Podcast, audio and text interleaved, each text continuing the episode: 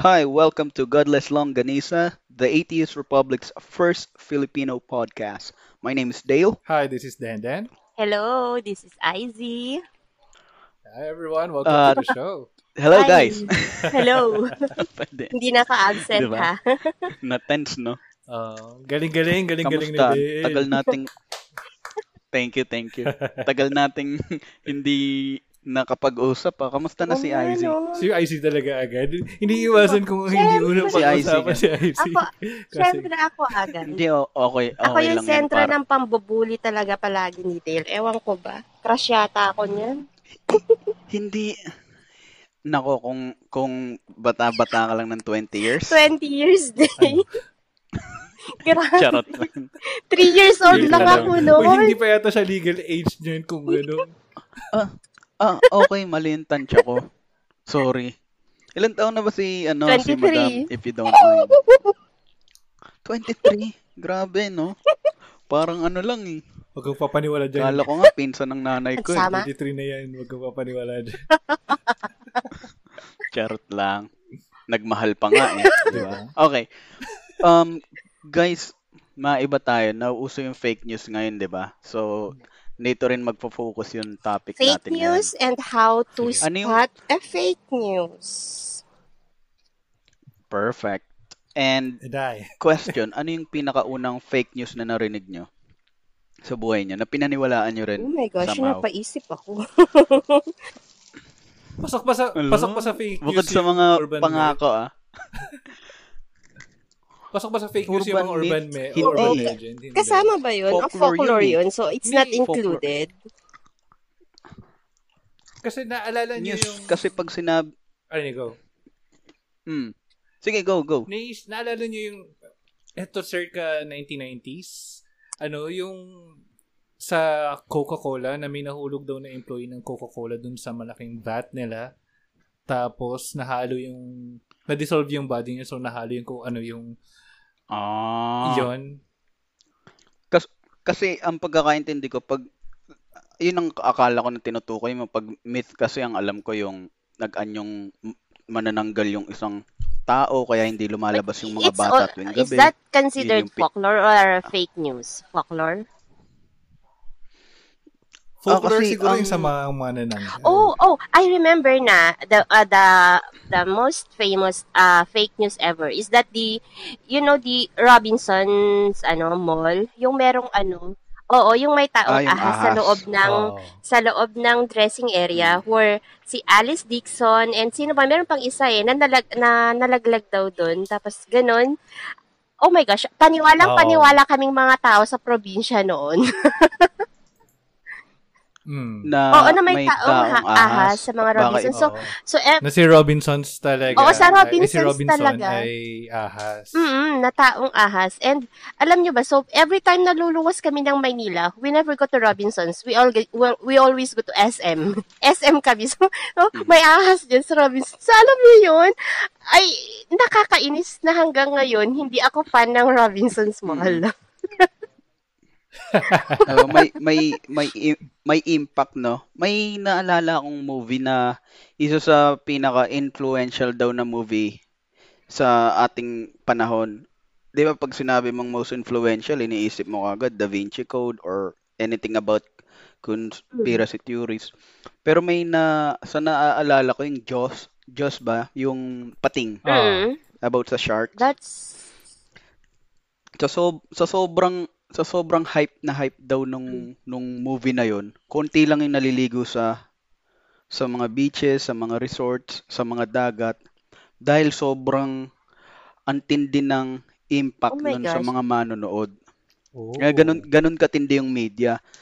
So, binasa ko yung meaning ng fake news. Uh, sabi dito, uh, also known mm, through Wikipedia to ah, Mm. also known as junk news, pseudo news, or hoax news, is a form of news consisting of deliberate disinformation or hoaxes spread via traditional news media, print or broadcast, or online social media. it's rampant nowadays. So, alam nyo ba yung ano, the amount of people I unfollow, I block pages and everything mm.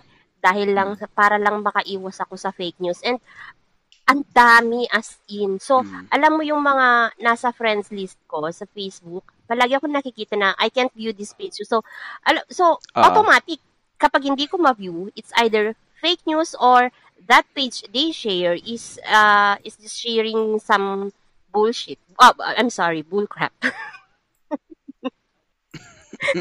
Okay lang yan. Okay lang tayo. Yun naman adult talaga naman yung yung- mga viewers Yun, natin. mga listeners pala. alam mo nakaka true. Tsaka hindi naman to Christian channel. Charot. also, I'm appalled that there are people I look up to na nagsishare din ng fake news. So, lahat tayo biktima ng fake news eh.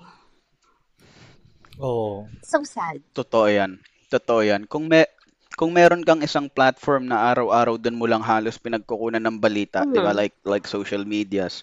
Hmm. Hindi mo alam kung ang finifeed mo pa ba sa sarili mo is fake news or ano ba yung propaganda behind it. Basta tinitake mo lang tinitake mo lang siya. 'Di ba sabi nga, if you want to make a lie seem true, say it again and again and Mhm. again, 'di ba? Beli- oh my gosh. nila. I, I I'm gonna So- quote this from Nikita, the series Believe the lie until the lie becomes the truth. Oh. Pero I mean, ikaw Izzy, ano yung balik lang ako sa balik lang ako dun sa isang Mm. tanong ko kanina na ano yung fake news na pinaniwalaan nyo? Ikaw, kayo Dandan. Ano nga ba? Yung Na- medyo naniwala talaga ako. At mm, medyo recently, medyo naniwala ako pero I didn't share it. Ano ah, to clarify, Ah. I didn't share it. Um, yung sa ano, yung sa Kikiam. I kinda believed it. Pero, Ay, ikaw pala yun ah. hindi ako nagkalat, hindi ako nag ano. You didn't share. Pero kasi, oh, it's plausible. Pero hindi ako nag-share nun. Nan- naniwala ako na nang- nangyari yun. Pero in in a sense, may may truth behind it. Pero kasi yung ang nagkalat or yung nag akusa nakikiam yun is yung coach nung ano nung football team, di ba? Football team yan or sepak takraw? Ah. Oh. Tapos, Wait, I'm sorry ha. You've mentioned it's plausible eh. That's how you view our hmm, ganyan. Parang I'm sorry. Dandan, ganyan kababa ang tingin mo sa sa management or sa oo sa gobyerno na nag na nag-organize ng ng SEA Games? Na they can Hin- na, na they, no I'm sorry no no no no no no. kasi he said it's it's plausible may, may pagkakaibigang masisira ah, sa episode na to. ah. No, I'm sorry. It, you said it's plausible. So it's possible na they shared uh na nag uh, na, nag ano sila ng kikiam dahil alam mo yun, uh, kikiam is a street food. So alam mo ba naisip ko na yeah, Teka, Pa- sagutin ko muna yung IZ. Oo. Hindi ko inisip, hindi ko sinabing plausible 'yon kasi na yun yung deliberately na isi-share na isi-serve ng Mm. hotel or ng management ng ah, ng sports or ng organizers Mm-mm. sa mga ah, sa mga athlete. Mm-mm. Kaya ako sinabing plausible kasi every breakfast buffet sa mga hotel, meron akong nakiki- Ah. nakikitang kikiam din minsan. So, possible na since breakfast buffet yon and si ano si athlete ay nandun sa nagstay sa hotel Mm. eh nakakita siya ng ano ng kikiam without me knowing na um na without them knowing Mm. na ano na sa hotel yon yun yung sinerve ng hotel na hindi yun yung ah, ah, necessarily yung sinerve nung organizers nung ano Siguro ka- pero yun na nga, kaya ako nasabi ring plausible is kasi nga nung clarify din naman nung ano nung management ng hotel na hindi kikiam yun pero kaya lang napagkamalang kikiam ni ano ni coach ng ah, kasi hindi niya alam kung ano itsura eh, kung ano itsura ng chicken ano chicken sausage. I think ano, Ah, parang parang nagigets okay. ko na rin sinabi mo na it's plausible kasi I myself naisip ko na if it's kikiam, naisip ko na maybe they are introduced kasi kikiam is a Filipino street food. I guess that they are introducing our culture, the street Mm. one, so they have to they have to let our visitors taste a little bit of our uh, culture, 'di ba? Yung food nga na kikiam. Oo. So yun yung naisip ko. So Mm. but I ignored it. It's just uh is this news now? Pero, I, I mean, no, kung imaginein mo, i-represent mo yung Filipino culture through dun sa kikiam, no? Meron namang sabihin nating adobo or balot or Ano ka ba? You can you can represent our culture through kikiam because it's daily. Yung alam mo yun yung kinukonsume ng mga ng mga ah, trabahador na yung mga ah, Mm. manggagawang Pinoy, 'di ba? Pwede mong ulamin ng kikiam. Sa bagay. Pero kung kung kung kung sakaling ganun ako, naiisip ko lang, pwede namang kwek-kwek. Pwede namang Hindi rin eh, no? Parang Hindi medyo medyo talagang sinakyan din yung Yes. yung Oo. balita na yun. At doon mo masasabi talaga na totoo rin yung survey na nabasa ko before na sa Southeast Asia, Mm. sa Southeast Asia, ang mga Volleyball. Filipino isa sa pinaka may naba, nakuwang mababang score pagdating sa paano mo malalaman kung fake news yung isang articles o hindi. Natatandaan niyo yung balitang yun. Mhm. In, kasi, ano, palagay nyo, dahil ba uneducated karamihan sa atin? Hindi naman uneducated literally na sa Mm-mm. sa paraang nilalait ko. Or uneducated ba tayo sa mga current events? Mas mas tinatangkilik ba ng Filipino yung... I, I think I Kasi oo. I, I hindi think tayo I logical, di ba? Sometimes, kahit sinong tao eh, sa anong part ng mundo, hindi lang dahil sa Filipino siya or galing siya sa mahirap na bansa. Mm-mm. Minsan, di ba, yung biases natin, nakaka-apekto din Alam on mo, how may- we grasp Oo. My take on yung that reality. and that is Mhm. that the Pinoys, the Filipinos are so fond of sharing fun stuff. Alam niyo yung tawanan mo ang iyong problema? They Mm. t- they took it in a different level eh. Mm. So, everything na lang, lahat ng bagay, ginagawa na lang katatawanan. So, when they read about uh, something, a news Mm. article or whatever, if it's funny to them, whether it's fake or not, they share it.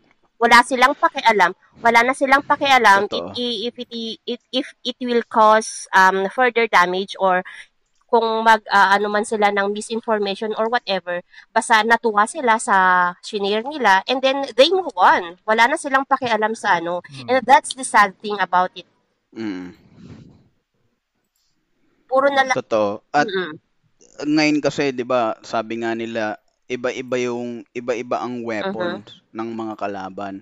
If you can weaponize news or social media platforms, if you can weaponize internet, meron kang gauge, 'di ba, versus dun sa kung sino man yung gusto mong pabagsakin o yung yung propaganda mo against sa sa Yes, and, and this, ano, kaya no? kumalat siguro tong kikian na to, um, a propagandist or some, or someone who is against the government right now, uh, saw this, um, Ah, saw this mm. pagkakataon na, alam mo yun, sirain ang, sirain pa ang gobyerno or nung ruling, ano, ng SEA Games, ngayon, like, uh, yung Oo. ano ni Cayetano, na, alam mo yun, ay, ito lang pala. So, nag-boom, di ba? It's Mm. funny, kikiam. I- i- Imaginein mo na pa, ma- mapabagsak mo ang isang government dahil lang sa kikiam, no? Parang kikiam revolution yun, no? Parang sawa Kikiam na kami. ay, Diba? Di ba? Ki- It's uh, kikiam, ilang araw ba ibagsak. ako na medyo hindi nag-aano sa social galit media na and then when I opened my account and boom, kikiam, kikiam, kikiam, kikiam. Uh, what's going on? Mm. Why is kikiam my news? A- ako naman, kasi a- ako talaga, aminin ko na simula nung simula nung may kumuha ng isang post ko, tapos Mm. inilagay nila sa page nila, tapos nag-message sa akin na, ah, Brad, kumbaga singilin mo na lang kami kung palagay mo magkano tong post na to. Tapos, just parang sabihin ko na lang na ah, hindi hindi ko siya pinipetisyon. Hindi kasi hindi ako nag hindi ang FTPM? nag-comment doon sa sa page na yun na ah, dahil mm, nag-PM yung pinaka-admin na parang babayaran na lang nila daw kung magkano yung palagay kung magkano yung effort ko doon sa eh wala naman talaga kaya sabi ko okay lang yun Brad katatawanan lang naman doon ko na realize na kasi ang number one ang number one ah, na nalayunin ng ng fake news aside sa gumawa Mhm. ng yun nga fake news i-mislead ang tao is magkaroon ng traffic magkaroon ng Mm. ah, audiences doon sa page na yon 'di ba kung kung sensationalize ang isang balita lalo pa alam niya yung audience niya uto-uto kagaya nating mga Oh. Pilipino nasa culture kasi natin yung pagiging uto-uto eh 'di ba Oh, ah, actually totoo 'yun. Ah, saan ba 'yun nung pumunta yung mga Kastila dito, may nagsabi na itong lupain na 'to, alam niyo bang pagmamay-ari ito ng kaharian dun sa malayo, na kayo is under ng one government, one monarchy. Naalala Eh niyo? syempre hindi hindi alam ng mga Filipino 'yon, 'di ba? Akala kasi nila watak-watak na bansa talaga tayo. Hindi hindi sila aware na nasa isang lugar lang sila Mm. na community kasi nga true, 'di ba? Pinaghihiwalay tayo ng ng Mm. bodies of waters. So, go going back dun sa sa sa topic ko, kailangan rin nila ng maraming taga-panood, taga-basa, Mm-mm. instant audience kasi They, they can monetize actually. every click and every views, di ba? So, di ba? So, True. it all True. boils down to money. Kaya nga sabi ko, kapag ikaw na nag naghahanap ka ng mga fake news, wala pa tayo ah, kung paano mag-spot ng fake news. Kumbaga, nagkukwentuhan pa lang tayo sa experiences natin Mm. about sa fake news. Um, kung mapapansin mo, gumagawa ng fake news yung mga yung mga kung sino man sila, 'di ba? Mm. Para una, Mm. pabagsakin siguro yung kalaban nila. Mhm. Siyempre, ang mga uupahan nila, yung mga babayaran nila, is yung mga agencies na kailangan din ng pera, na wala ring pake kung ano yung ibato nila sa sa sa sa community, kung yun ba ay makakasama, kung yun ba ay mag Mhm. magke-create ng division. Mm. Ako 'di ba, former Mhm. INC ako eh, 'di ba? Former iglesia ako.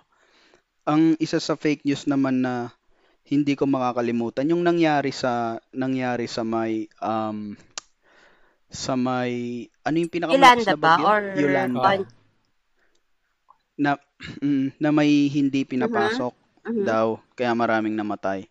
At to be fair naman sa mga INC no, Oh. pinapasok talaga nila. Ang naging problema lang is sa sobrang taas na nga ng tubig, syempre at sobrang daming namatay, libo-libo, ang Mm-mm. daming patay doon sa paligid, 'di ba? Syempre, ang maglalaro sa isipan ng mga tao na eh kung ito pinapasok lang sana nila, baka nasa loob pa. Oh. Yung mga ganong mga ganong eksena.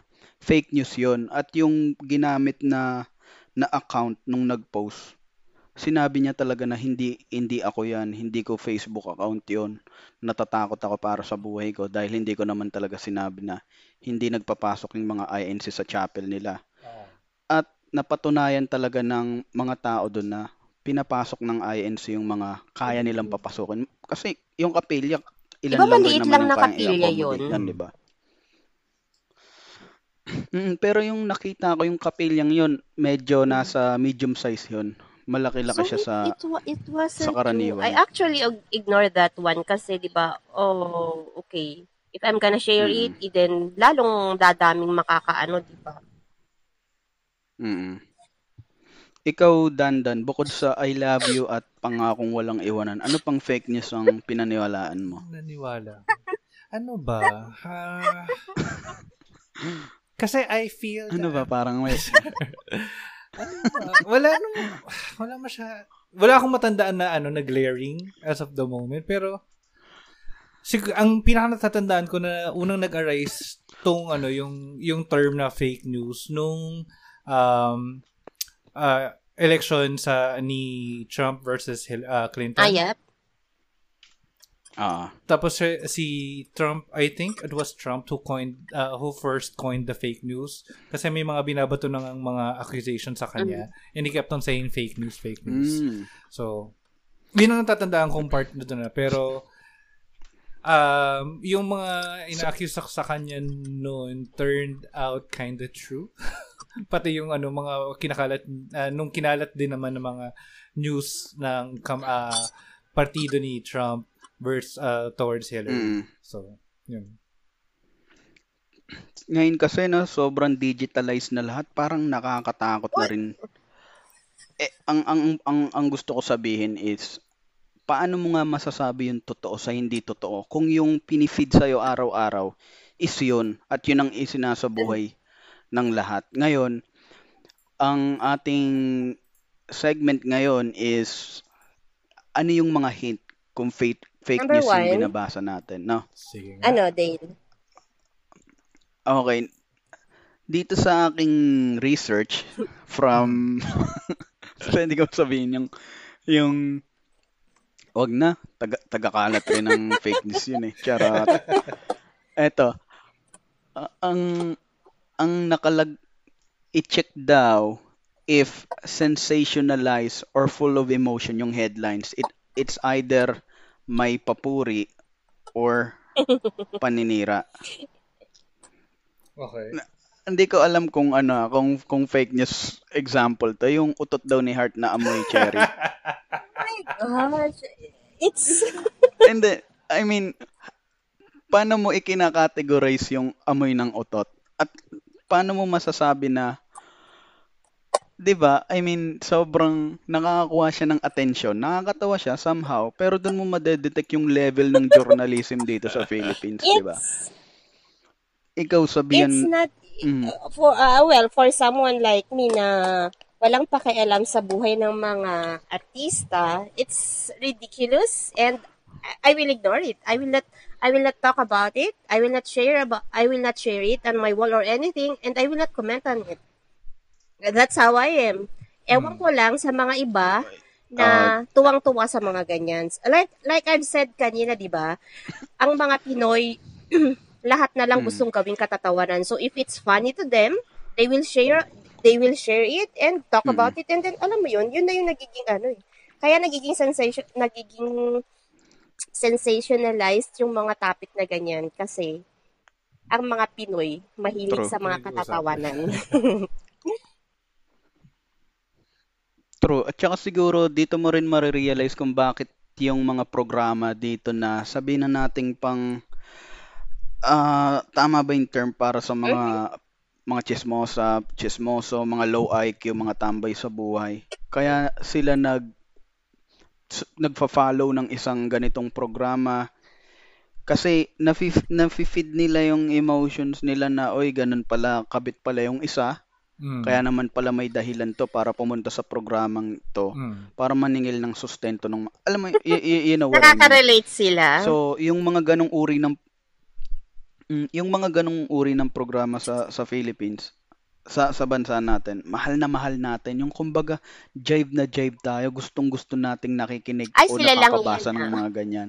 At gaya nga at gaya nga ng sinabi mo, tinitingnan Mhm. lang nila ito as Hindi na katatawanan, nila iniisip Mm. yung repercussions, diki, dik, uh, yung mga ano na iko-cause ng ganun. Tingnan mo, uh, in the long run, naapektuhan din tayo. Remember yung merong isang programa na sinabi niyang na unang nagsumbong yung yung nanay ng bata na sinaktan yung anak niya, pinahiya, Mm. nang hindi natin narinig yung yung ah, side nung nung Mhm. prope- Sure. nung maestra, nung guro, Oh. 'di ba? Ngayon, dun mo makikita yung effect dahil sa pagsubaybay natin sa gaganito kaba, kababa na uri ng alam mo yun, media ng platform ng ng journalism na ganun ganun na pala kababa yung tingin sa mga guro. Imagine sobrang baba ng sahod, sobrang baba ng tingin sa tao, pero pag kailangan sila sa eleksyon, Oo. nandyan sila, 'di ba? Sa para sa balota. Kapag kailangan ng mga Mm. magga-guide sa sa totoo lang, 'di ba? Yung yung educational ah, yung yung yung sistema ng edukasyon dito bulok na bulok pero kahit papano nakakasabay tayo sa mga Mm-mm.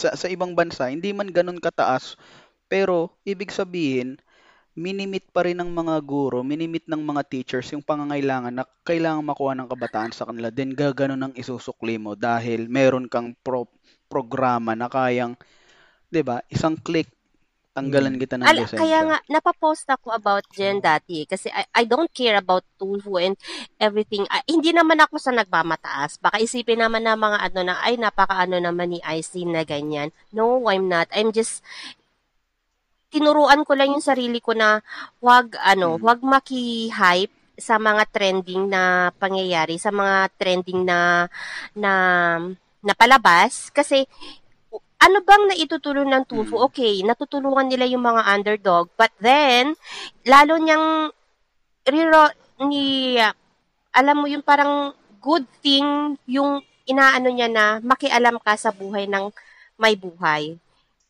'Di ba? So sabi ko nga boycott Mm. Tolfo eh. Kaya, gaya nga, naalala ko tuloy yung sabi ng kapatid ko, eh, yung utol ko kasi sobrang, sobrang professional Mm. gumalaw din no, neto. Hmm.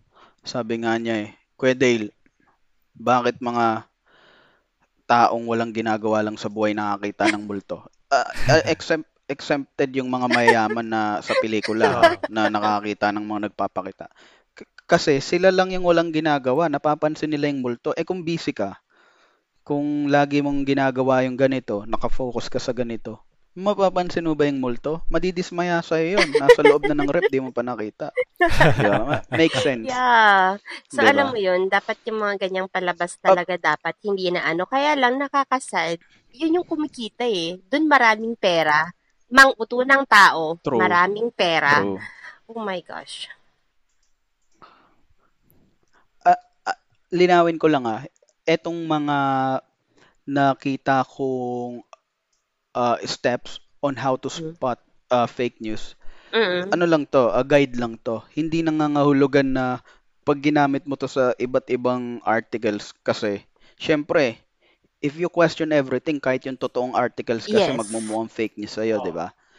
Dahil dahil Mm-mm. nga may biases ka din. Kung makita mo yung balita na medyo um, dito pabor sa presidente ko ah, malamang fake news to.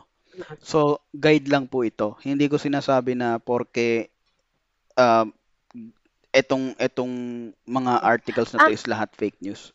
Uh, Ano lang, lang, na mm, Ma- let me just add sa comment about teachers dito sa Pilipinas. It's just that ang ang view kasi ng mga tao sa mga teachers dito sa dito sa Pilipinas is they are slave. Alam mo 'yun and they are so underpaid like sobra. ah, Sa ibang countries, teachers Mm. are one of the um, highest paid prof- Oo. profession sa mga iba. It's somewhat connected din kasi dun sa nangyari sa Tulfo na ganyan. Kaya ganun na lang kabilis na hinaras yung mga teacher kasi alam mo yun nandun yung ano na teacher ka lang.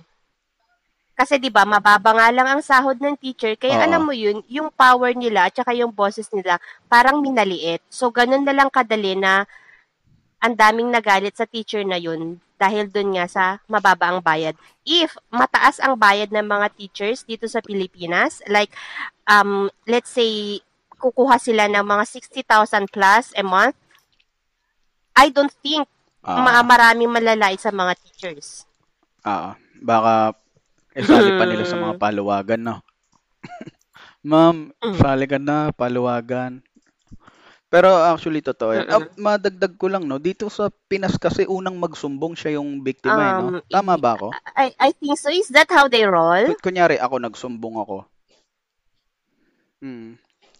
Kumbaga, sino yung mas mukhang Yeah, duguan? Siya yung that's biktima. how everyone view. Pero, di ba, hindi naman, absolutely. Tapos, ang second naman dito is kung nakalagay ba yung link ng balita or Yung saan source. galing yung website, Oo, yun. sinong nagsulat, and legit ba yung name ng author, saang media outlet or company siya galing, at ano ang kanyang layunin sa pagsusulat nun. Dandan. Anong masasabi niyo dun? Kayo muna, sige. Ah, okay. Ako kasi, tinitignan kung maigi yung link eh. And then, and when I click, if, uh, when I click it, and then nakikita ko na ang daming ads, high chance, it's a, it's a, it's a blog, it's a Mm. personal one, or ano lang siya, nangunguha lang talaga ng views and clicks. So, agad akong nag-ano, and then, kapag ganun yung nangyayari, agad ko siyang binablock. Kasi, ha- high chance it's a fake one. Uh, at saka that's how you kill, uh, or that's how you stop uh, a fake news, no? Huwag mo nang spread parang sipon, 'di ba? Kung ayaw mo maka or ubo, kung ayaw mo makahawa, doon ka lang sa isang lugar na 'yan, mag-face mask ka doon. Huwag mong ipa, huwag mong ikalat sa iba.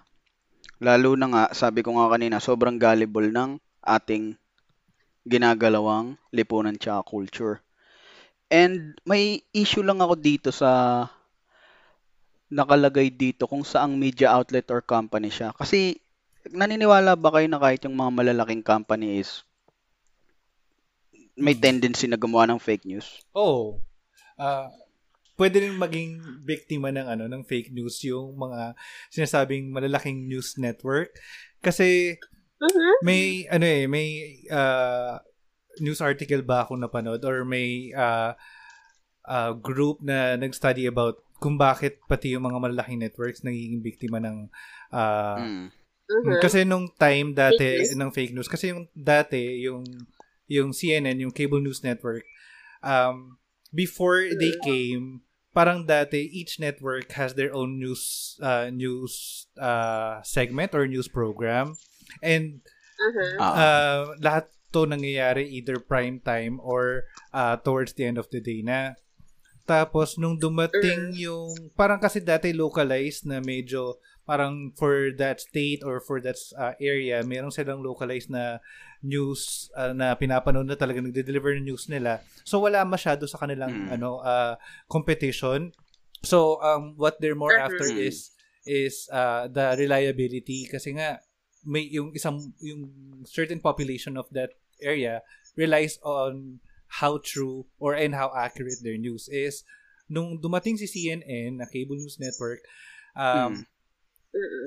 nagkaroon ng kakompetensya yung mga yon although ang mga nakakapanood lang nung time na yun is mga mga taong may cable may cable TV Ah. Mhm. So, nung lumawak yung ano yung ah ah, coverage ng may cable, dun na dumami lumaki na yung market. So nagkaroon na sila ng kakompetensya kung sino ang mas papanoorin ng mga tao. Mhm. So dito na pumasok na naging biktima na rin yung mga tao ng ano eh, yung mga malalaking news network. Um, even pati CNN at that time naging ano din sila kasi sin- naging sensationalize yung mga headline nila na Ah. at syempre, eh, ilang news lang ba makakuha mo in a day, di ba? At ang dami mo pang ka- True. kalaban At saka ang dyan. minsan Oo. ang pi- ang pinaka minsan ang pinakalayunan lang nila is para lang makakuha rin ng 'di ba ng maraming viewers, maraming tagabasa. Oo. Uh, you mentioned victim, 'di ba? Uh, minsan nagiging biktima rin sila ng fake news.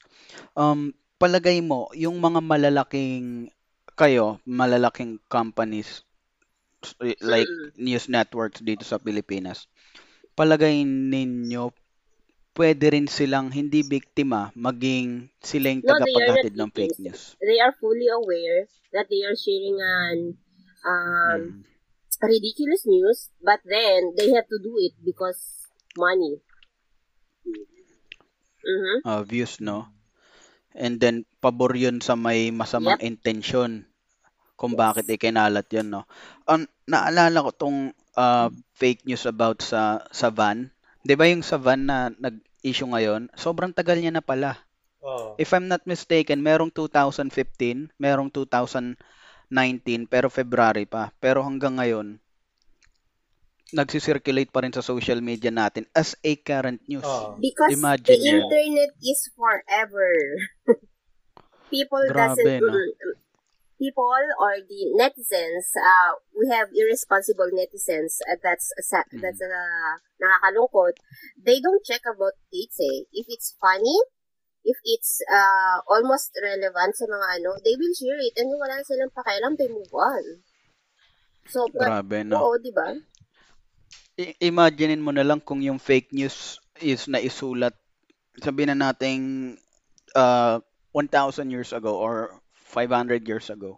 'Di ba yung sa Hindi, I mean sabihan nga lang na uh, witch ka eh, mangkukulam ka, talagang pwede kang mapatay, delikado yung buong family mo, 'di ba? Kung wala ka sa power, mm. 'di ba? Imaginein mo na lang kung yung ganito kasidhi yung fake news that's the power hundreds of Oo. years ago, Yun no? yung power ng ano eh. If, ganito ah, if one influential person spreads, ah ah, nag-spread siya ng kahit na sobrang ridiculous nung ikinalat niyang balita or chismis, Mm. people will believe it. People will believe them. And at sa Tama. oh, at sa ano natin ngayon, yung mga mainstream media pa, yung mga big networks ang nagkakalat ng mga ganun. So, alam mo Yun yung senaryo, nakakatakot, napaka-gullible na nga ng mga Pinoy, Tapos yung mainstream media pa, nagkakalat ng mga ganun. Kumusta naman? Totoo. Totoo. May meron nga akong napanood na na mal, uh, video clip siya sa isang uh, fake news nung 1475 sa Trent, Italy. Meron daw nawawalang 2-year-old boy Hmm. sa sa lugar na yon. Then ang isinisi nila is yung mga Jews na kinuha daw yung bata, then kin, ininom yung dugo para ma- ma-celebrate kung ano man yung ritual nila na yon. Ang nangyari, they raid the Jews communities at tinorture nila yung mga tao. Oh, God. Imagine that. I- im- imagine, actually, nangyayari yan ah, kahit sa kasalukuyan eh. 'Di ba? Hmm. I remember yung weapon of mass destruction. Ni-raid, ni-raid ng US yung bansa na yon kasi they thought na meron yung weapon of mass destruction. Whether it is true or not, hindi na patunayan ng US yon. Ngayon, sira-sira yung bansang yon, di ba? Hmm. Isa siyang functioning government dati, pero dahil nga nag-declare ng gera para ang reason kasi ng ng US is para i-check kung may weapon of mass destruction. Imaginein mo, yung bansa na yun ngayon, sobrang dysfunctional ng ng ng government, apektado yung kanilang culture, 'di ba? Etong etong tao- 2000s lang naman although meron na rin nung 80s, pero sobrang sensationalized na kapag Middle Eastern looking guy ka or person ka, Mm. meron ka kagad connotation na, 'di ba? Hmm. Either terrorist ka. Alam mo yung epekto ng Yes. ng balita or ng news na hindi hindi kiniklaim na totoo pero hindi napatunayan. Yun yung yun yung minsang masakit na part sa sa large pers- uh, anong tawag dito sa sa greater perspective. Mm-mm. Alam, alam mo may ano eh, meron akong kaibigan na Syrian. Alam niyo yung, Mm. nung pumutok yung balita, nung, nung about sa nangyayari sa Syria ngayon. And then, we have a friend na, I'm gonna drop something, um, sa, na gumawa ng GoFundMe account. And then, tinulungan ng mga tao sa AR.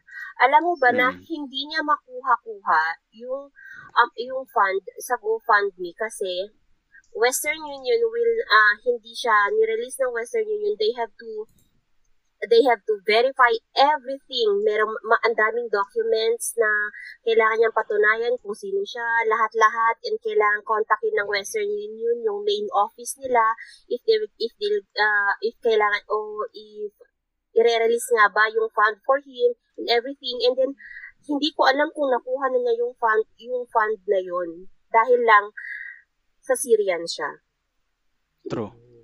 'di ba? Grabe. Totoo. Da- dahil doon pati yung security niya Mm. naapektuhan, 'di ba? Tapos ito pa yung pinaka ah, ang isa sa kasi parang five steps lang yung binigay sa akin ng binabasa ko. Mhm. Then kinulate ko na lang yung iba ko pang nabasa. Ang Hmm. pinaka gustong sabihin netong article na pinagkuhaan ko ng ah, some information Hmm. is you need to question everything ng nababasa mo. 'Di ba sabi rin ni George Carlin 'yun? Huwag mo lang turuan yung anak mo na magbasa. You need to uh, teach them how to question everything na nababasa niya at naririnig niya. Hmm. Mm-mm. And It's your mhm. res- kumbaga wall mo 'yon against sa mga maririnig mo na balita lahat, lahat, ma- ma- lahat. true. Everyone should be responsible sa kung ano yung papaniwalaan nila, kung ano yung isi-share nila, kung ano yung ganun. Dapat maging responsable lahat.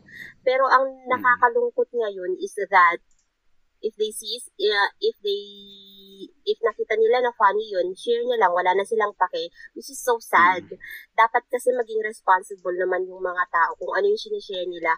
Isipin naman nila yung mga future generations na, oh, si tatay nag-share ng fake news, si tatay nag-share ng ganito. What the Ah. hell? I'm gonna share this one because tatay, kasi sinare niya tatay, eh, di ba? It's funny. Di ba? Hindi hindi pa naman sa hindi pa naman sa minamaliit natin or hinuhusgahan natin yung mga naunang generation sa atin. Mm. Yung mga sinasabi nilang boomer, boomers. Okay, Hello? boomer. Pero si- sila yung yung mga titas titos talaga yung medyo mapapaniwalain sa ganyan eh, no? Mm. At ang masakit nga sa kultura natin, lahat ng bagay na paulit-ulit o kinasanayan is pinaniniwalaan natin as truth, 'di ba? Hanggang sa naging tradition, hanggang sa guess what? Naging religion. Na iniliko pa natin. Kala nyo tapos na. 'Di ba? Yan Anong unang fake? Yan naman nag, ano yung religion, di ba? Fake news. Mm. Totoo, 'di ba? Meron lang Exact. nagsabi na siya yung appointed son of God. Uy, parang totoo 'yan ah, 'di ba? Ngayon, na, na, na- napansin niyo napaka ridiculous ng claim pero Mm.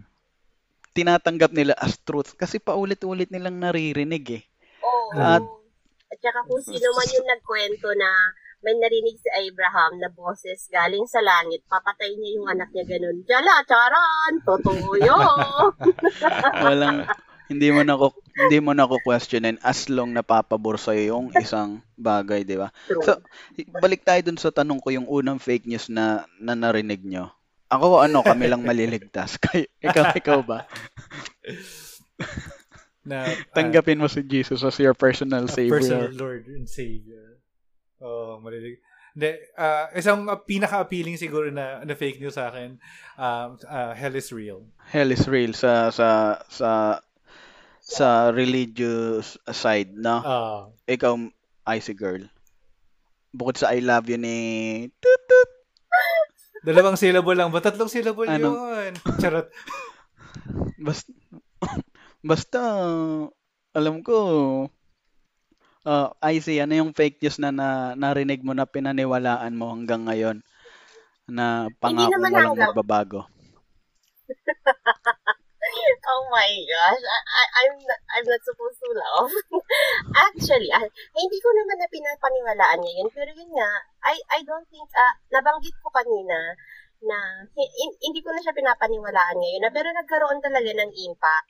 Kasi sa aming mga taga-probinsya, alam mo naman, malayo sa ano, maya, malayo sa civilization. Yung, yung Mm. news about nga dun sa may taong ahas sa Robinsons, sa mga sa mall ng Robinson and then kapag pag, ah, papasok ka sa um, fitting area nila, mag, ah, kapag nagustuhan ka ng ano, kapag nagustuhan ka ng taong ahas, is merong bubukas na sa ah, area and then kakainin ka na dun. Ah. magiging meal ka ng ganyan. Ah, Na-in- parang oo, sick. Oo. Na-in-news pa kasi yan eh. So, alam mo yun, akala ko talaga totoo. So, my, when, every time na luluwas kami ng pamilya ko dito sa Metro Manila, sa SM kami nagpupunta. Never sa Robinsons. So, hanggang, Ba- baba, babae lang ba yung... oo, babae lang.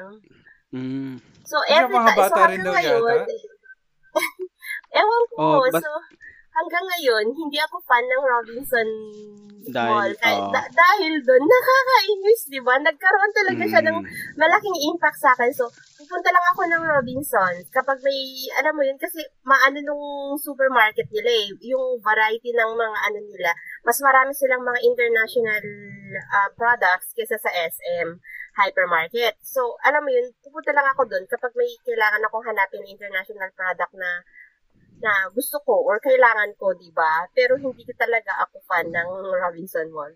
SM ako. Pero oh, ang alam ko nga rin diyan pati bata eh no kahit bata basta nagustuhan ka niya parang ang tingin niya sa'yo is parang masarap kang meal. Hmm. I- Grabe namang I, sino yung sino yung artista na yon na Don Suelweta ba yon? Si and Alice Dixon. Si Alice Ah, Dixon. Alice Dixon, si Oo. Alice Dixon. I don't know saan ba galing yung news na yun. I didn't dig further na kasi it's ridiculous. When I realized is it's ridiculous, it's just too late na. Medyo medyo malalim na yung pagkakaano niya sa akin. So hanggang ngayon, di ba, hindi ako fan ng Robinson. Ano kaya ano kaya kung ganun no, bigla kang nalaglag dun sa secret chamber niya tapos nandun yung ahas tapos tinitigan ka lang niya no. Tapos da Alice Dixon, Don Sueleta. Hello. Kinover ng Cripsilog yan. Tapos, isa sa mga news nila, yung, ano, isang sales lady daw, ano, napadpad dun sa chamber nga ni Robinson. Tapos, Mm. hindi siya nagustuhan ni Robinson kasi hindi daw kagandahan si Ate. Oh my God. Anong episode ng Cripsilog yan? Nakaka-open siguro yun, no? Yung nagtititiliga doon tapos Nagdekwatro lang sa yung ahas na. Ang OA mo naman. I will not eat you. Go na. Excuse, excuse me? Parang gaganon pa, no? Nakaka-insulto. Nag, nagsisigaw ka doon, nakarinig ka pa ng lait, no? Mag, magtinda ka doon.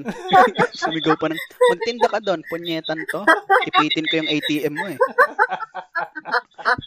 Tuwan, nilait ko. tuwang-tuwa si Icy. Siguro, siguro hindi rin to pinansin ng ahas doon sa chamber. okay lang yun. Ibang ahas naman yung nakita mo eh, di ba? It's not even considered ahas. That's Kikiyama. Uy, grabe ko. Grabe ka dun sa ex mo. What? Grabe ka sa ex mo. Oh, we're talking Kikiyama. about my ex now? Oy, ducks daw ah. Sabi dun sa Ay, screenshot eh. Ah, Hindi ba pero siya, naka-zoom. ano? Kaya sabi ko, oy, naka-zoom eh. Yung picture eh. Kaya, ay, ducks ah. Ay, hindi ako. O hindi. Wala. Tuwan-tuwa si Icy oh. Naku, Hindi ako naku. makahinga. Tapos Bakit? Kasi hindi ka pinansin ng ahas. Sabi ng ahas, next, bukas na lang. Matumal ngayon ah. Hindi pa naman ako masyadong Ang gutom. saklap siguro nun, no? Tapos, Ang tapos meron ka pang, meron ka pang sinaplip, no? Pagka, putang ina, tumutunog, nag-a-alarm pa yung tag neto, ah. Uy, nasubukan pa ko. pala siya. no? Nasubukan ko na yung ganyan. Nagbayad naman ako, tapos nakalimutan ng sales lady na tanggalin yung magnetic ek-ek na ano. gigil na gigil ako. Lingunan sila eh. ha. No, kaya pa naman yun, no? Ako sa Shangri-La. Ma- share ko lang, ah. Hmm. Kasi medyo, medyo nag-wrap up na lang tayo. Sa Shangri-La, tumunog yung nail cutter. Eh, di ba ang susosyal ng tao doon? Pagka-shoot nung yung metal detector, yung nagtinginan yung mga tao sa akin. Kala ko, ready na ako dumapa eh. Haba, babasahan na ata ako ng Miranda warning dito. Tsaka grabe, no? Grabe pag nasa isang lugar ka ng mayayaman, no? Tapos, ikaw yung medyo, alam mo na, Mm. Oo. iba yung kap-kap sa'yo sa kap-kap doon sa Chinese looking na businessman eh, no? May good morning pa yun. Good Oo. morning, sir. Mm. Good morning po. May saludo pa eh. Sir, sa'yo, papadi, papadip, papadipahin ka pang gano'n, no? nakataas yung kamay mo, tapos iikot ka pa.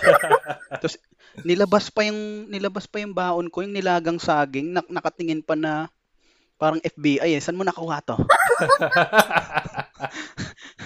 Saan mo nakuha to? Tapos radyo pa yun na Alpha Alpha, meron tayong nilagang saging dito. Paki-check mo na ito nakawa. sobrang sobrang daming lait ng inabot ng kabataan. No? so parang hindi Kaya- ko pa naman nararanasan. Ito, am- aminin ko sa inyo. ah. Napunta na rin ako sa secret chamber ng ahas. di ba, buhay pa ako, di ba? Ah. Totoo yun. Hina- hinatid pa ako dun sa main exit. Ah, so, Pag, mali ka. pagkalaglag siguro, ano, ano to? ano to, kakainin ko? Nagkaroon ng ano, nagkaroon ng malfunction yung Ako yung nalaglag, no? Oo. Nagtititigan lang kami ng ahas na. Siguro may filter na yung camera kaya akala nagkamali ganyan. Ay, nalaglag. Tapos pagdating mo, walang filter. Bye-bye. Hindi ka pwede dito. Nireject ka ng ahas, hinatid, pinahatid ka pa, no? Kuya, ako na magbabayad sa'yo, ha? Secret na lang natin to. Aray, Wala, walang. oh my gosh. Ilang weeks So- ba ako, kung, kung ba kayo hindi nakausap, nakalimutan ko na ganito pala tayo mag-usap. O hindi namin alam kasi nasimula nung na fake news ka ni ni Tutut. Ayan, hindi ka na nagparamdam sa amin. Uy, nga. ano naman na, that was never the reason why I was absent last week during our first episode, ah. Wala akong Mm, boses. May sakit siya noon. Nung, Ikaw talaga hindi din. kasi ganito. Kakas nung nakaramdam na, kakasigaw mo yan eh. hindi, nung nakaramdam na ako ng ginawa, naglaba ako. Ala, pagkatapos nun, ayun na, nabinat ako. Mas malala, hindi ako naniniwala sa binat dati, promise as in. Pero pagkatapos nun, mas malala, double, ah, twice the paghihirap as in hindi ako makagalaw. Ang taas ng Mm. lagnat ko, ang sakit na lalamunan ko. Ha, hindi rin ako makahinga kasi dalawang butas ng ilong ko barado. So, di ba? Muntik na ako mamatay. May may English word ba yung binat? Parang wala eh, no? Parang ano yung lagnat? Flu? Flu ba? Fever ang lagnat. Flu is, Sorry. flu is Fever pa. trangkas. Ah, okay. Sorry na. Kasi Trangkas.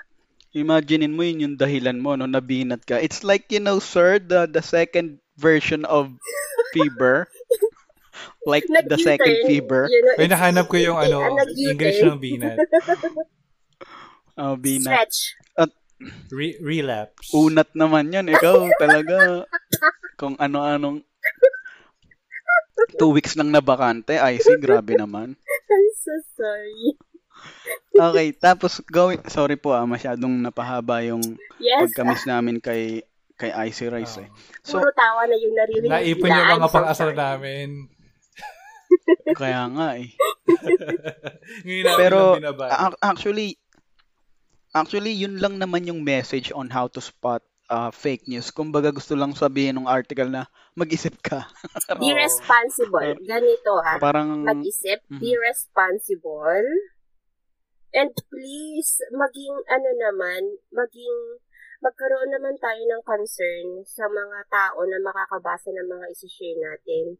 Just Mm. because it's funny doesn't mean you have to share it like ano. If you will share it, maglagay ka ng caption na, alam mo yun, uh, this is fake news, this is for fun only. Huwag yung Ah. mag-share ka, walang caption na ganyan. Ah, nakita ko sa internet, must be true. Ay, isinare ni Mm. ganito. Oh, ay, isinare ni ganito. Isinare ni ganito. Must be true. Di ba? Tsaka, tsaka wag naman yung tipong alam mo, may mga tao ring hindi nakaka-determine ng satire eh, di ba? Mm. Kung, kung satirical ba yung news. Nakita lang na black and white yung picture ni Enrile, patay. Namamatay ba yun? Una- First question, namamatay ba sa Enrile? Di ba? Akala ko dati isang gulat na lang yun eh.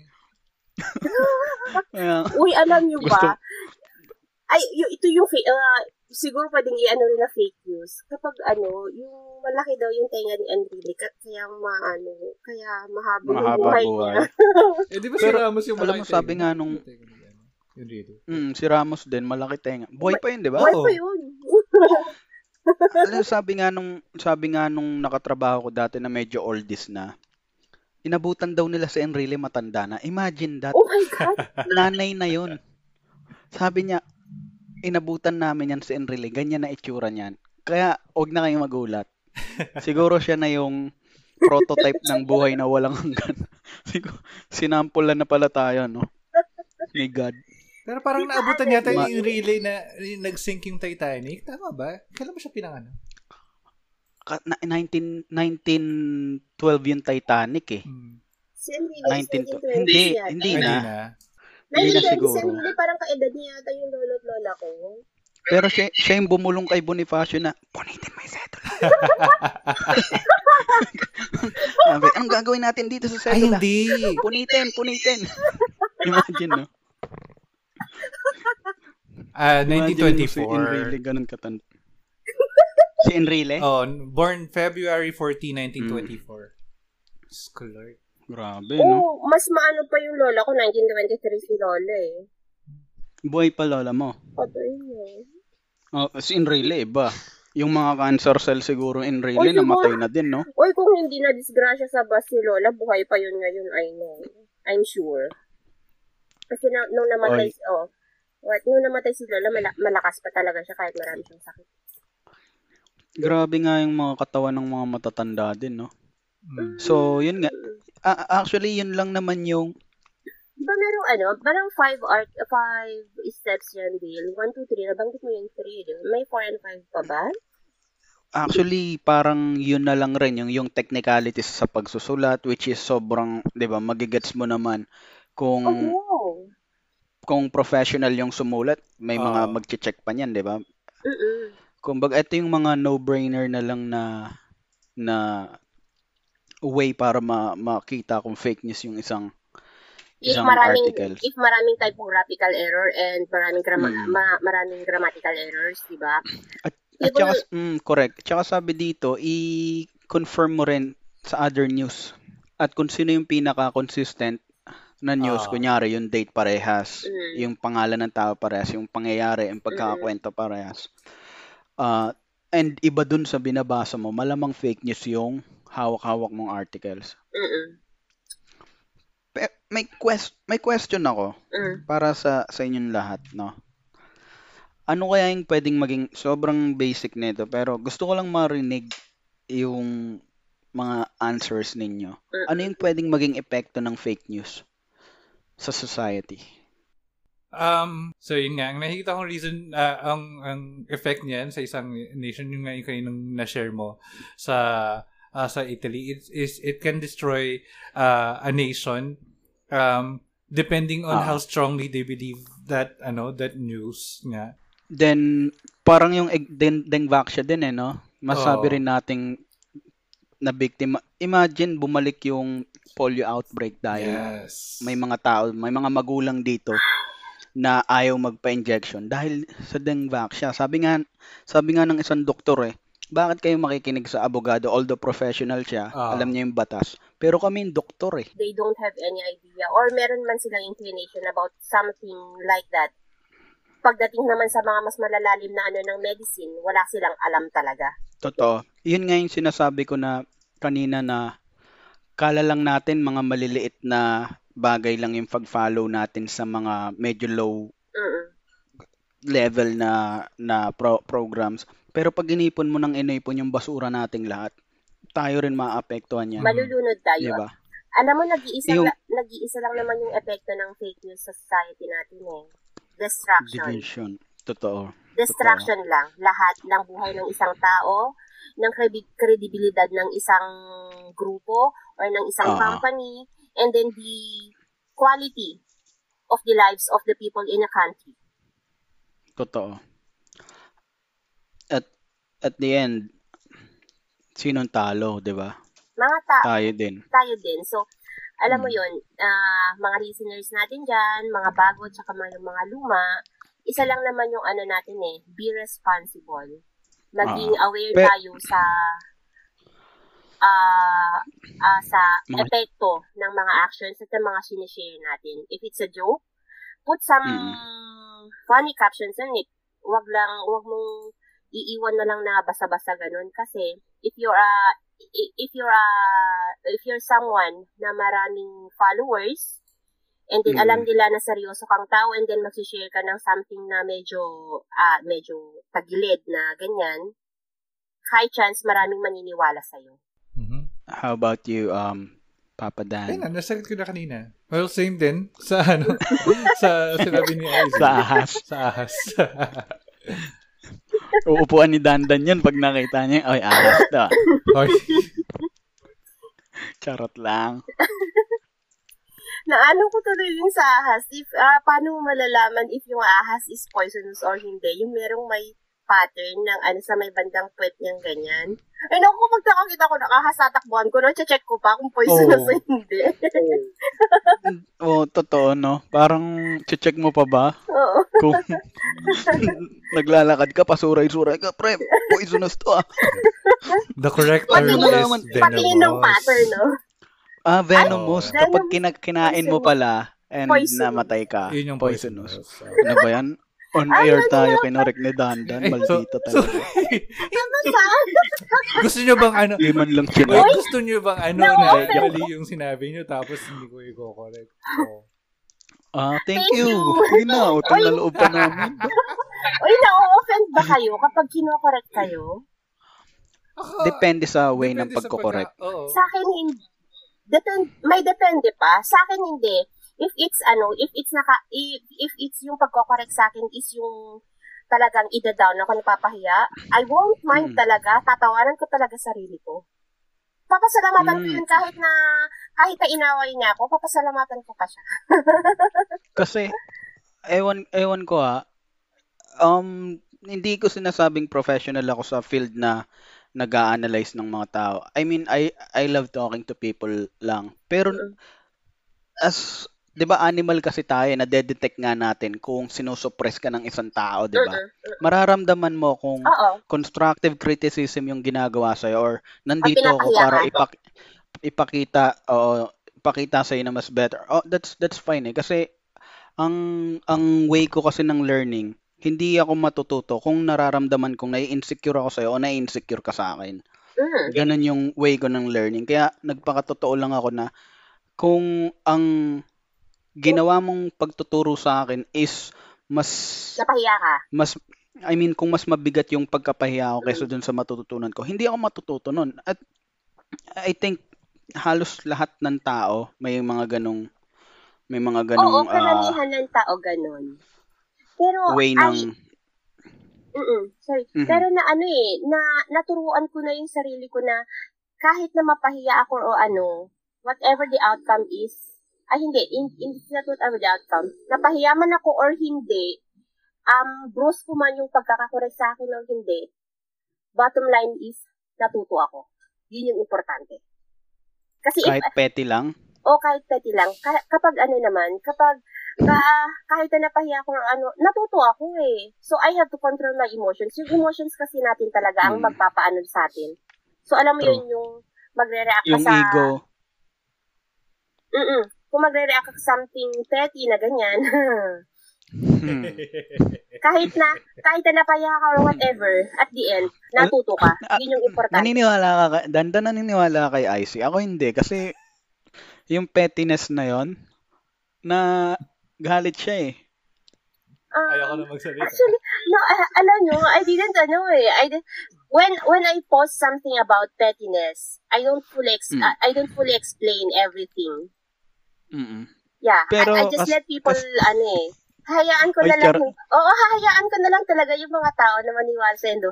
And then Mm. if if apektado ako sa sasabihin ng ano, magkakaroon ako ng follow-up na ano. And I did! Mm. Ako ako naman charot ko lang naman yung pettiness na sinasabi ko. No need to explain naman, Miss Ice. Parang joke lang. Kasi di ba sabi nga iba, mm, iba-iba yung curve. Hindi Go. ko naman sinasalo. I'm talking about, general na to ah.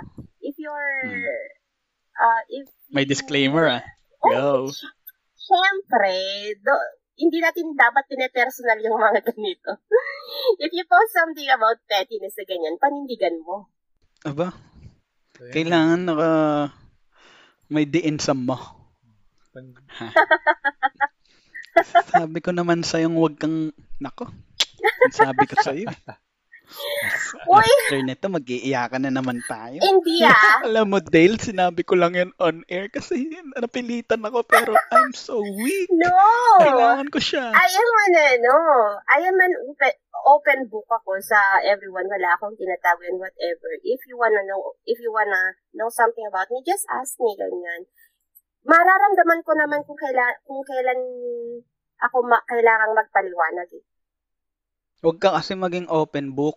Why? Facebook nga may password eh. Kaya sino-sino Yan tuloy nag... siguro yung isa sa mga struggles ko. Masyado ako, kaya, madali akong basahin ng mga tao. Oh, 'di ba? At pwede nilang gamitin against you yun. Ah, Wala rin, hindi rin naman ako ano eh. If ang isang tao, no! Kasi two weeks siyang di nagpakita sa akin. Kaya, wait lang. Actually, sinave ko yung mga sasabihin ko. If ang isang tao is i-judge ako sa kung ano yung nakita lang niya na mga pinopost ko, then okay. If they will not ask me, it's okay. Wala rin naman akong ano eh, their opinion against me or about me is invalid because hindi ko naman ikamamatay ang opinion ng isang tao. True. Wait, totoo yun. Pero, ako, considering fake news yung mga pangako ng mga jowa, no? Ng mga Mm, exes natin. Kasi pinaniwalaan natin eh, di ba? Tingnan natin yung meaning. Uh, also known as junk news, pseudo news, hoax news is a form of news consisting of deliberate disinformation oh, spread dali- via traditional news media or online social media. Pwede pwede rin eh. 'Di ba? well, Kaya yes, ikaw talaga yung someone, Guest namin today, IC. Guess alam nyo, kapag ang isang tao is gumawa ng pangako or nag-spread ng fake news na ganyan deliberately at hindi a- alam mo yun that means uh, that's something na it tells something about that person hindi yung Wicked naniwala Hmm. Mm? May, may pagka-wicked na. May pagka-wicked na yung Yep. taong yun. Pag, al- Pag- alam pag niya ng fake news pag- tapos kinalat pa niya. Oh. Oh, di ba? Grabe, no? Alam o, di ba? alam mo Parang, nang, di ba? Ha, alam mo nang hindi totoo tapos sinabi mo pa. oh, ba rin ba? Alam mo, ang mga lalaki, charot lang. So, we were Pero- talking pero- about fake news not fake promises. Pero siguro may iba't ibang pangangailangan tayo kung bakit ginagawa ng mga propagandist or ng mga nasa kinaukulan yung fake news. Hindi ko alam kung para i-divide ba tayo or para wala silang walang way yung kan opposition para para sirain sila. Sila lang yung maging big player dun sa laro na yon. 'Di ba sabi mo nga, 'di ba? Napakaraming politiko sana natin na sobrang mukhang presidentiable talaga. Kumbaga, leader materials talaga. Pero dahil sa isang balita na hindi pabor sa kanila, na hindi rin naman totoo, eh, hindi na upo bilang mga presidente or leaders. That's how powerful yung pagwe-weaponize nga ng social medias or mga news outlets. Kaya dapat maging mas maingat. My take on that is, ano eh, everything boils down to power and money. They do it, yung mga propagandists, yung mga fake news spreader, yung mga kanyan, ginagawa nila yan to gain power and to gain money. Ang That's it. control, no? Oh, the control and the, and everything. Alam mo yun na ganyan. So, dapat talaga, maging responsible Sa- tayo. Sa mga sa mga religion ang dami ring fake news actually. The way the Sobrang way nila i-attract yung tao, 'di ba? Yep. Parating na si si Jesus. Kailangan niya ng umanib, kailangan niya ng sumama sa religion namin. Ito yung nakausap ni God para i i-spread yung salita niya. Ito yung appointed son of God. Ito yung totoong preacher na kailangan niyong paniwalaan. Tapos ang ba- ang basis nun is all emotions. Kumbaga sobrang hype na hype yung emotions dun sa sa sa message na yon. For example, ah, kapag hindi ka umanib sa amin, hindi ka maliligtas. Pag hindi ka naligtas, anong mangyayari sa'yo? Mapupunta ka sa impyerno. Habang buhay kang tutorturin doon. Kapag naligtas ka naman. 'di ba? I mean, sobrang tindi ng ng emotion sa mga message na pinaparating nila. So for me, talagang lalagay din sila dun sa sa sa sa level na they spread news na hindi rin totoo. Mm. The term habang buhay sa impyerno is, is also ridiculous. Habang buhay. Hello, patay na nga ako habang buhay pa. True. Pero kaya lagi kong kino-question yung mga tropa ko about dun eh na if hindi tayo mamamatay sa impyerno an- tapos nahihirapan tayo. I mean, siguro after ilang libong years masasanay na tayo sa init ng impyerno. Hindi naman laging first time tuwing magigising ka. Oh, ang init. ba? After Sining na. 200,000 years.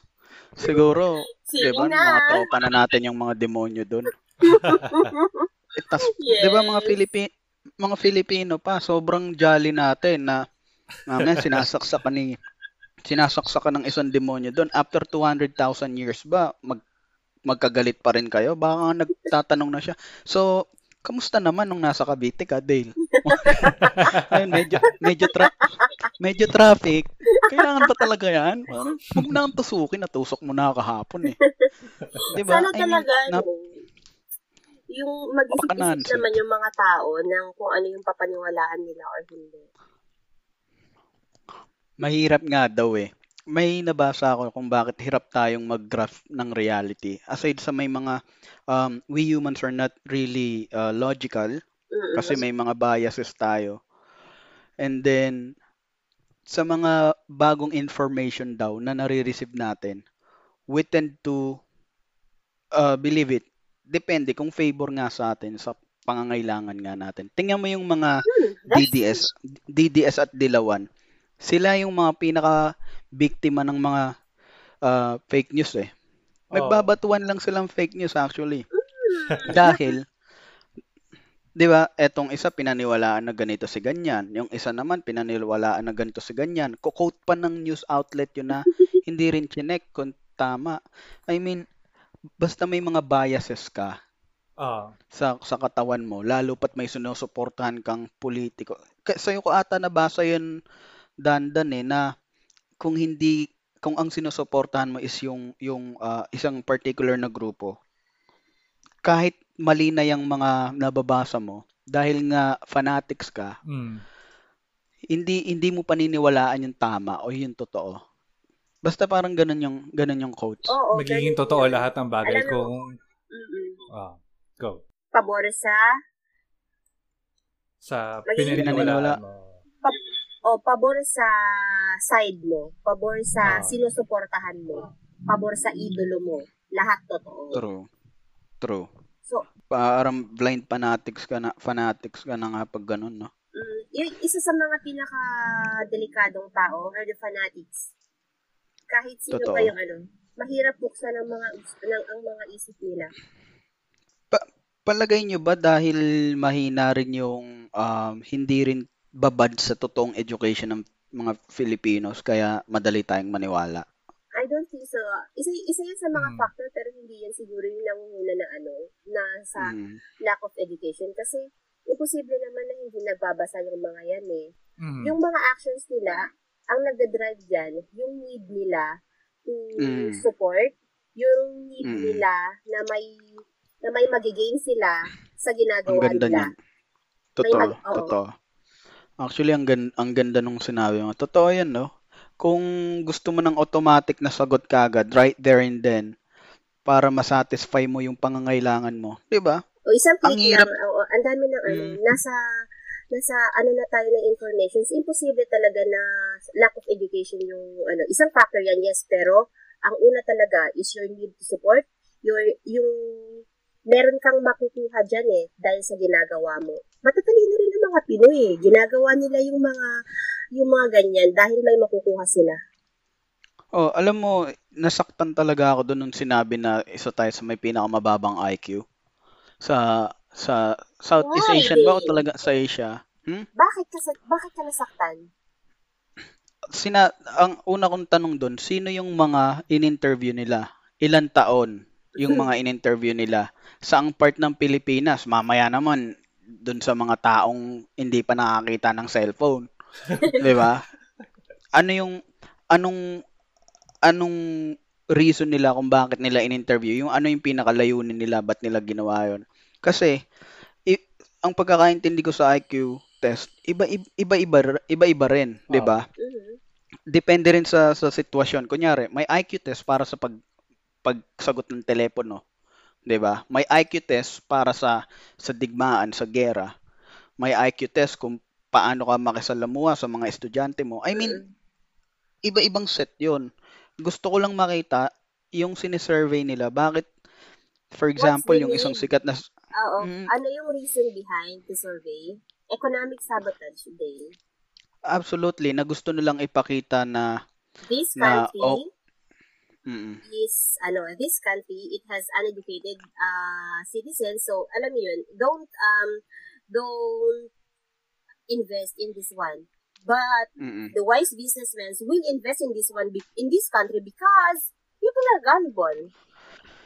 Totoo yan. At saka sabi nga, may nabasa ako dito sa isang post ni, um, ni, ni Mami or ni Tita Emma na Emma Kataoka. Si Mami, Gan- si Tita Ganda.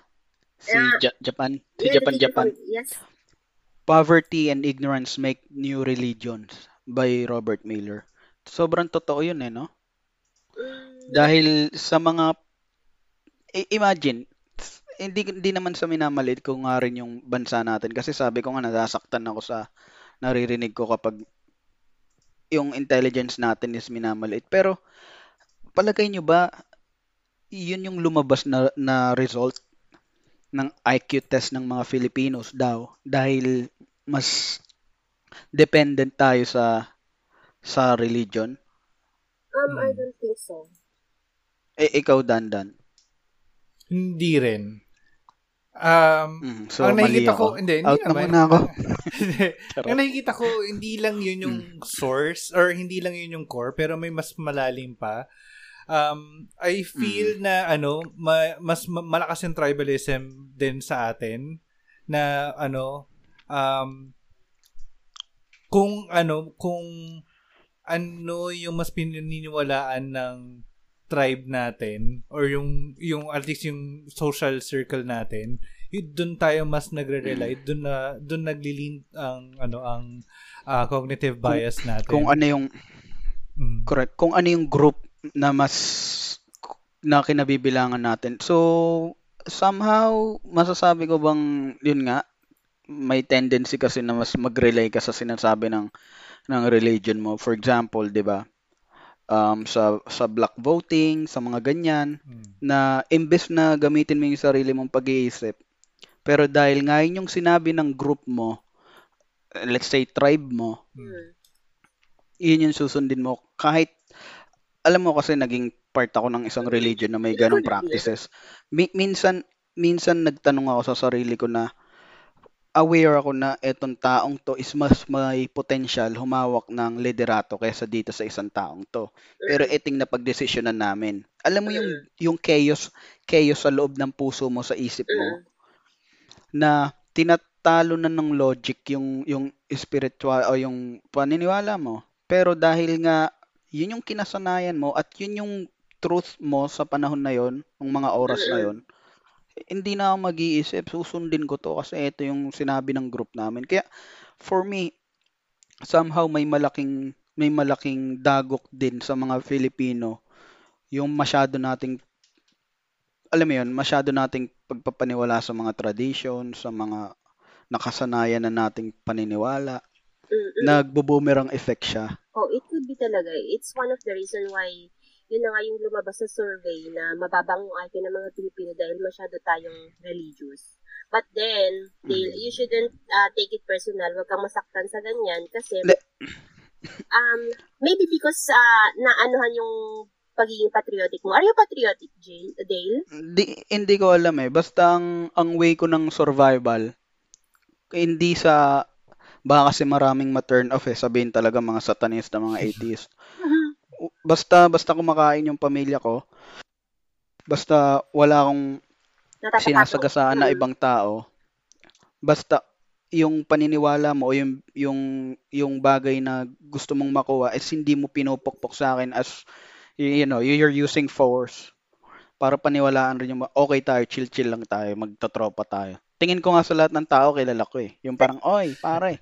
Pero once na makitaan ko yan na parang, eto yung, eto yung totoo sa, sa group ko, kailangan yun yung kainin mo kasi yun yung tama. Doon, automatic, wall kagad yan. Mataas na mataas na, na wall. Dale, uh, the way you live, that's not a eh, that's not a bad thing. It's a good one. Kasi, oh, oo, eh, as long as wala kang tinatapakang ibang tao sa paraan ng pamumuhay mo, then you're good. Mm.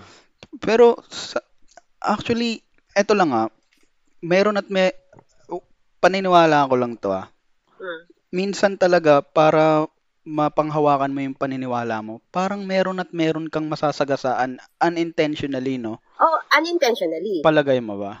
Unintentionally. Kasi, Mm. you believe it as the truth, and then, Mm. so, ang, if, ang reason, if ang ano mo, if ang drive mo is just to, you are telling the truth and ganyan, then, that's not a bad thing, I, bad thing, I guess, pero dapat maging aware ka Ah. kung ano yung isinishare mo, di ba? As sa gaya sa fake news. But then, if you do it deliberately, meron kang black, Mm. ano, meron kang maitim na balak, that's a bad one. Mm, totoo yan.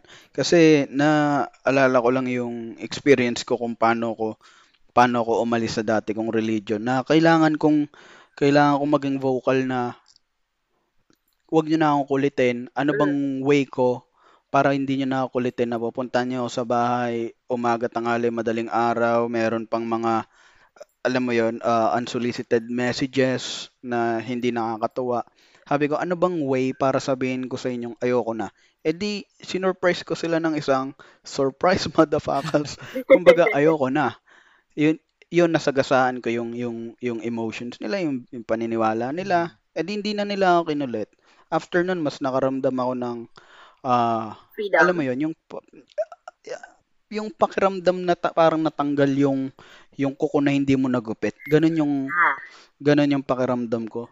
Sabi ko nga sa tropa ko nung harap-harapan kami nag-usap, ah, nung sabi nila, bakit ka ba kasi nagkaganyan? Parang ang nabaliw nung namatay nanay mo, eh, no? Na naging 80s, 80s ka. Alam mo namang ganito religion natin, ganito, makikita mo siya sa araw ng paghukom, pag nakasama ka sa kaligtasan. Alam mo nung sinabi ko na, alam mo pre, ganito kasi yung paniniwala ko. Tapos nakita ko sa mga mukha nila na hindi na talaga ako makakabalik. mm, Para akong, para akong pakiramdam ko, nagladlad na tinanggap ng mundo. Alam mo yon yung parang, okay, ganito ko. At saka alam mo din, Tapos, mm, hindi na hindi na rin siguro maaalis sa isip nila na kaya ka naging ganyan is because namatay ang nanay nila. And it's okay. You don't need to explain yourself sa kanila. So, sorry kung naibalik ko sa topic na to na okay. na i-connect ko lang dun sa sa isang ah, tanong ko kanina. At saka lagi kong sinasabi sa kanila pag sinisisi nila na kaya lang daw nagkaganon yung mga tao kasi may naranasan na mahirap sa na, na trials for example sa akin namatay yung nanay ko. Sabi ko sa kanila, siguraduhin nyo lang di mamamatay nanay nyo ha. Oh. Kasi ang alam alam ko lahat tayo papunta doon. Kasi hindi na dahilan nila na kaya namatay ang airmats ko kasi nagkakaganito ako. Which is fake It's news. ridiculous. That's ridiculous. So alam mo yun, Absolutely. yung pag ano talaga natin ng fake news is talagang magsasanga-sanga. At it all it will all boil down talaga sa kung paano maiwasan at paano maging ano, maging maging aware ka na lang sa ano and be responsible talaga. Kasi one fake news, once you share it, magkakaroon ng boomerang effect at saka Mm. lalong lalong lalaki. La- lalong lalaki talaga. Totoo yan. So, for that matter, ano, wrap up na natin. Okay, go. Ah, Dandan, you have been quiet. Hindi. Ano, nadi- medyo nadidistract kasi ako. Nag-aayos ako ng logo natin.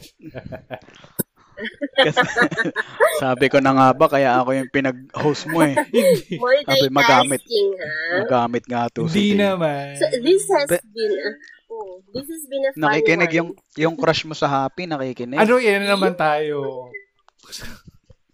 Hello, ang nipis ng boses. Ayun na naman tayo. May may tanong ako. Ah, Pwede ba tayo magkaroon ng segment na may napanood kasi ako sa sa YouTube na tropa, totropahin or jojowain. Ay, oh, nakita ko yan. Mag magkaroon kaya tayo ng ganong segment. 'Di ba meron namang mga may mga paanong Siyempre, segment? What do you mean? Gawin Mag- natin siguro tatanong- bonus episode. Siyempre magpapaalam tayo Oo. Mm-mm.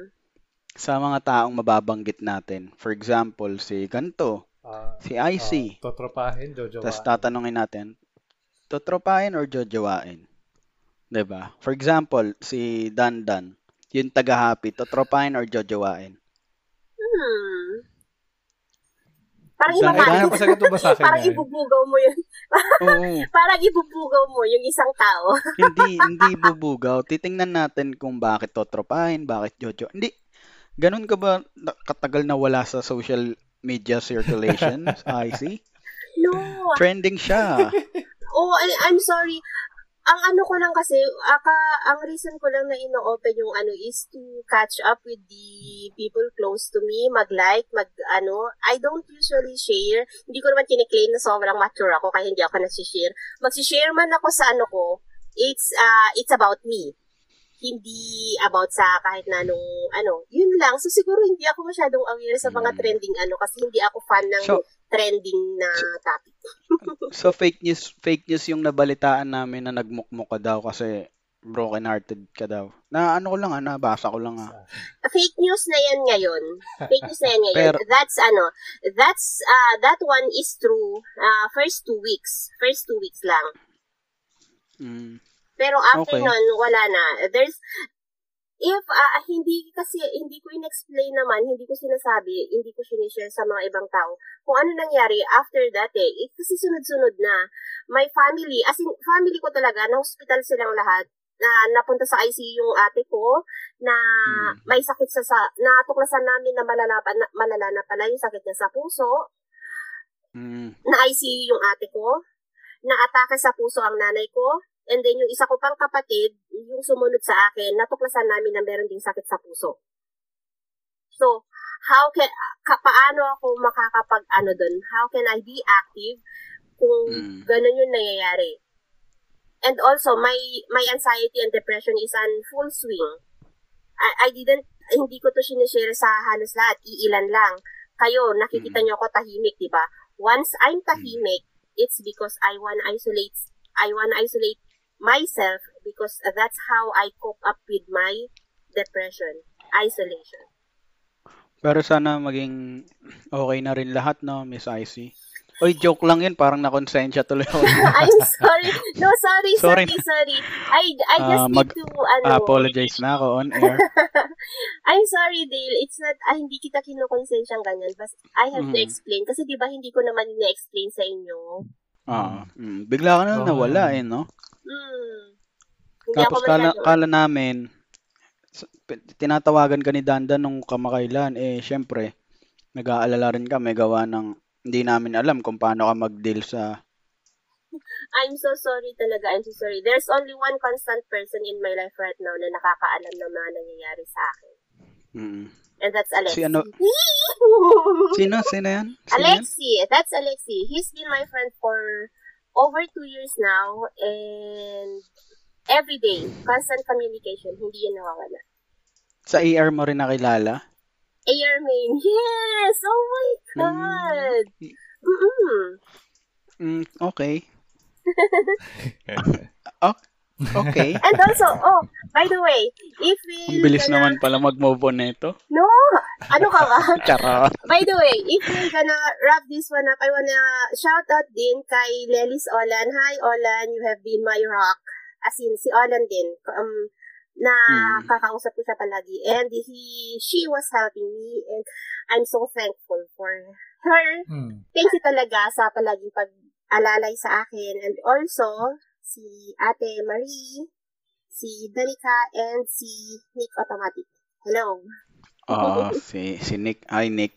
Tsaka ah, ako binabati ko si si si Kaiser Sose, siya sana yung ating ah, ating panauwing pandangal ngayon eh. Kaso Siguro nakikita May ma- ng, muti, ng puting van. may busy rin busy rin kasi yun.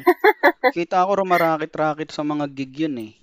Guys, uh, Nag-aaral din. Oo, ano- Mm. oh nga pala na, by the way, the ATS Republic Metro Manila Consulate will uh, will be having its annual year-end party celebration which will be held on December 21. So sana, guys, umattend kayo. I will not, ano, hindi ko na i-disclose yung uh, venue kasi it's exclusive for the members of ARMMC. So, Mm. see you guys. Ba- see you, Dale. Bakit bakit ganon? Bakit bakit exclusive lang sa members? for the, for 80s uh for 80s member lang kasi may mga um what do you call this to for safety purposes oh. Kasi close group nga Ah, tayo. okay. it's a closed group so Okay, sige, sige. baka Pupunta ano ako eh. yun? kadan um, ano, Si Dandan hindi hindi. ako makapunta eh, pero baka may mag-convince sa akin, charot. Ang urot. Ang urot na yung Dandan. ay Paano nga pag kinonvince shout ka niya? out din nga pala sa mga Cripsilog host na sina Glenn Tot Tsaka si Hi, Glenn. Gillian. that one Dan, ba't di ka pala makakapunta? Sorry. Hello, taga Cebu ako. Hala, dami-dami pera eh. Papunta lang dito, magkano? Ano? Uy, ang taas ng free rate niya ngayon sa ano ah, sa December kasi, di ba? Oh. So, wrap up na guys sa, sa Yes. fake news na yan. Dandan, Okay, thank- la- any last words? Charot, any Ah, last words? May may final word lang ako. Siguro parang ano, yung naalala ko lang sa sa flow ng topic natin, yung sinabi ni uh, Richard Dawkins. It's Mhm. uh, Mm. it's good it's one thing to have an open mind but it's an uh, it's a completely different thing, thing um to have uh, it's so open that your brain falls out of your skull so keep an open mind pero not so much that na ano ututo ko na sa lahat Yep. True. Ako, ako naman, Yung kay George Carlin lang na question everything. Mhm. Don't just teach, sabi nga dito, don't ju- just teach your children to read. Teach them to question what they read. Teach them to question everything. Yes. And Hindi ko nga alam kung bakit eh. Kung Mm-mm. bakit yan natanong ko eh. also, sa, and sa akin naman, be a responsible netizen. Maging aware kung ano yung sinishare and take responsibility whatever you share. Maging, ano ka, um, isipin mo kung ano yung magiging epekto ng isi-share mo o kaya ng gagawin mo. Mm, totoo yan. Yes, guys. So, Perfect. it has been Oh. fun. This one is, ano, Oo. Natuwa si Aiza dun sa ahas eh. Parang, Oo eh. parang dinedma rin ng ahas sa Robinson. Uy, nanakit yung biscuit ko dyan, ah. So, we have to say goodbye na. Okay. Ah, ba- bye-bye. Sige. Bye Thank you, thank you guys. sa Alright. support. God bless you guys. Bye-bye. God bless God bless. you.